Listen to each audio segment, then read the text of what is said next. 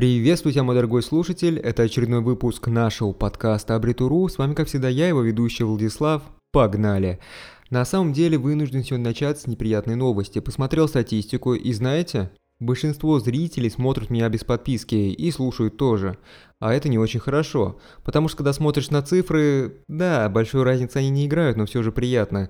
Так что если хотите сделать мне приятно, то буду благодарен за подписочку. Ну и не буду тратить э, ваше время, перехожу сразу к теме данного выпуска.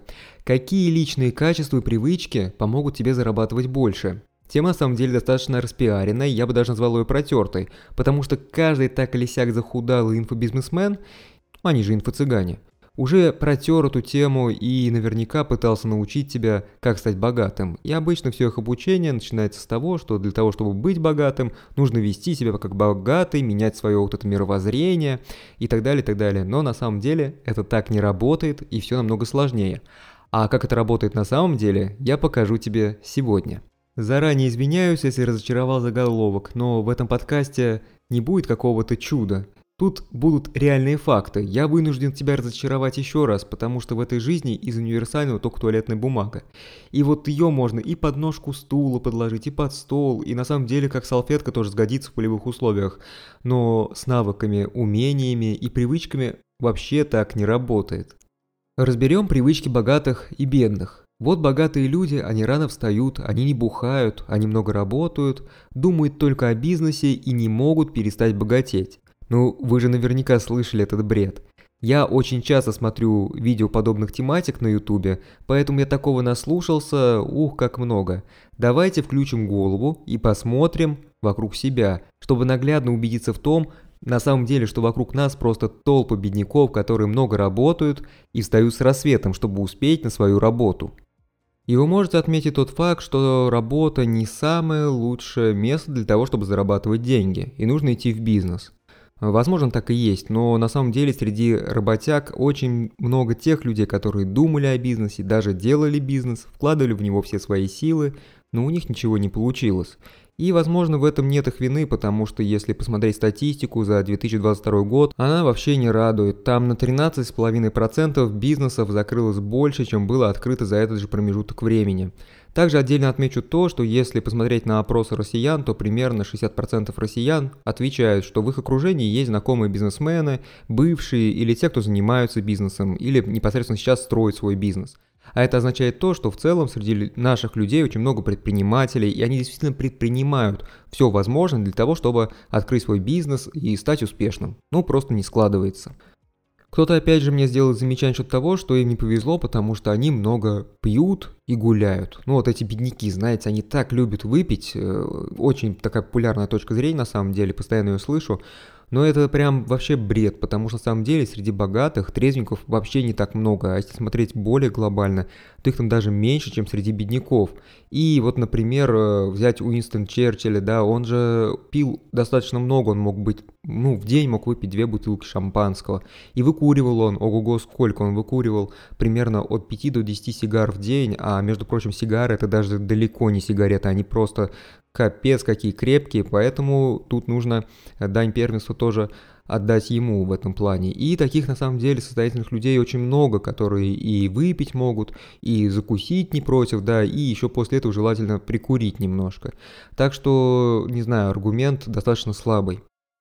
Про вставать рано я уже ранее отмечал, что это бред, но все же, да, бывают ситуации, когда вставать рано вообще нет смысла. Например, э, вы можете развивать какой-то бизнес, который больше функционирует ночью.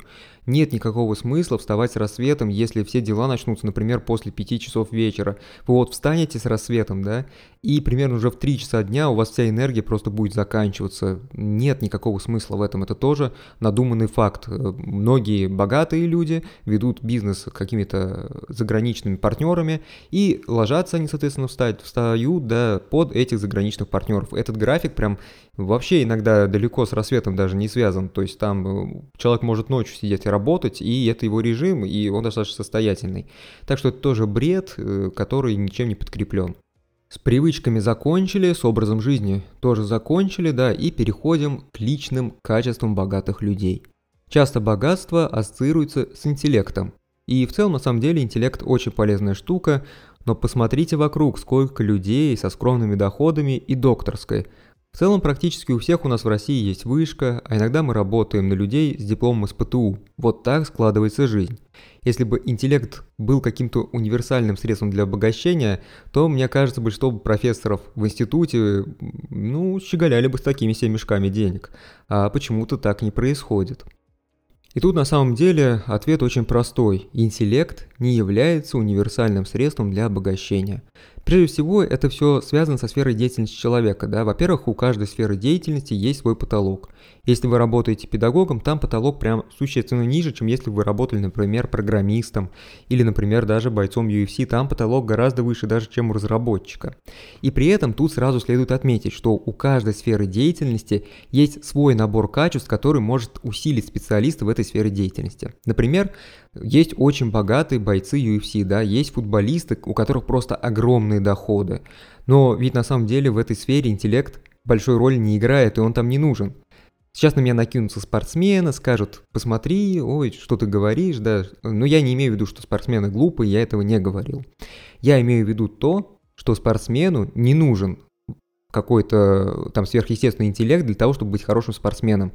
Ему нужна хорошая физическая подготовка, ему нужна классная реакция. Но при этом, там, например, любому э, врачу общей практики интеллект нужен гораздо больше, да, он испытывает э, большую интеллектуальную нагрузку, чем, например, какой-то боец э, в боксе или футболист. Но при этом э, ему не нужны те качества, которые нужны хорошему спортсмену. Зачем ему показывать, что он классно может бить правый, да, если он это покажет на своем рабочем месте, ну, тут, скорее всего, будет просто подсудное дело. Это все следует учитывать.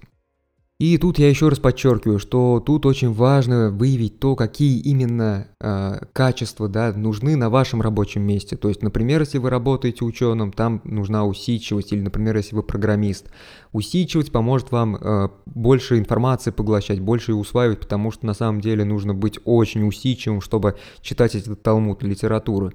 Если же вы, э, например, спортсмен, да, то вам нужны другие качества, вам нужен, нужно формировать у себя правильный режим сна, вам нужно обязательно с утра вставать заряженным и реально бегать с утра, да, то есть это поможет вам развиться как профессионалу в этой сфере.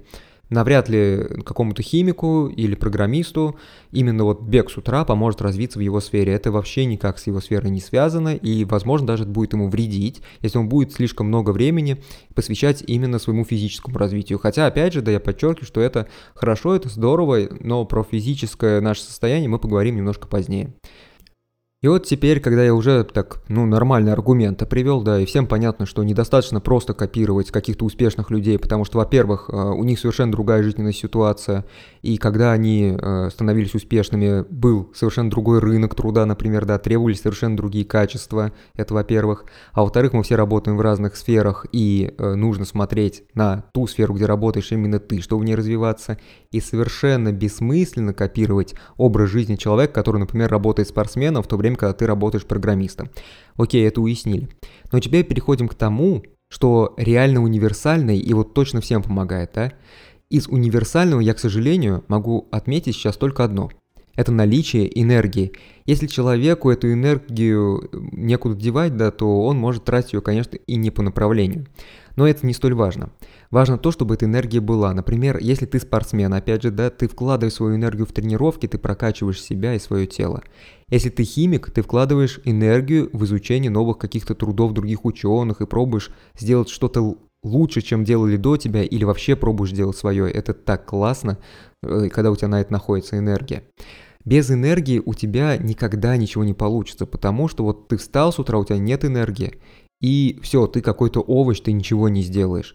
А из всего этого мы делаем вывод, что все-таки было бы неплохо следить за своим физическим и эмоциональным состоянием, потому что при вот именно это, да, это то, что поможет нам зарядиться энергией. То есть, если у нас будет классное эмоциональное состояние, если физически мы себя будем чувствовать нормально, да, то и энергии на все дела у нас будет.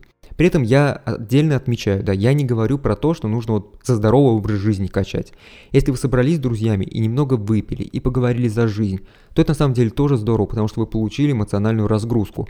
Плохо, если вы так с друзьями вчера собрались, собрались, да, сегодня и завтра уж тоже соберетесь, и, скорее всего, по два раза на день, потому что это уже не эмоциональная разгрузка, это путь э, к какому-то алкоголизму, а вот это все уже ваших друзей превращает в собутыльников. Все допустимо, если это в меру и вы контролируете ситуацию. Это очень важный момент. И еще, еще раз подчеркиваю, крайне важно смотреть на ту сферу, где вы планируете развиваться, и соотносить свои качества и свои привычки именно с этой сферой. Нужно раскрыть то, какие именно привычки и ваши личные качества помогут укрепить вашу позицию как крутого специалиста именно в этой сфере. Например, если вы работаете поваром или у вас там свой ресторан, то даже не пытайтесь показать своим гостям то, что вы умеете, не знаю, там, э, бить правой рукой, да, и вы этому научились на каких-то курсах по тайскому боксу. Быть спортивным и подтянутым круто, но в этом случае это прям вообще никак не подкрепляет ваши профессиональные качества, и клиентам вашим это было бы совершенно неинтересно. Аналогично не нужно соперника на ринге пытаться удивить тем, что вы, не знаю, там умеете делать какую-то сортировку больших массивов пузырьком, используя язык программирования, там PHP, например. Если вы упорно развиваете у тебя те компетенции, привычки и качества, которые никак не применяются в вашей сфере, но вам это нравится и вас это тащит, вы получаете от этого удовольствие, то, скорее всего, вы просто работаете не там. И все же хотелось бы завершить данный выпуск подкаста каким-то хорошим выводом. И он у меня есть.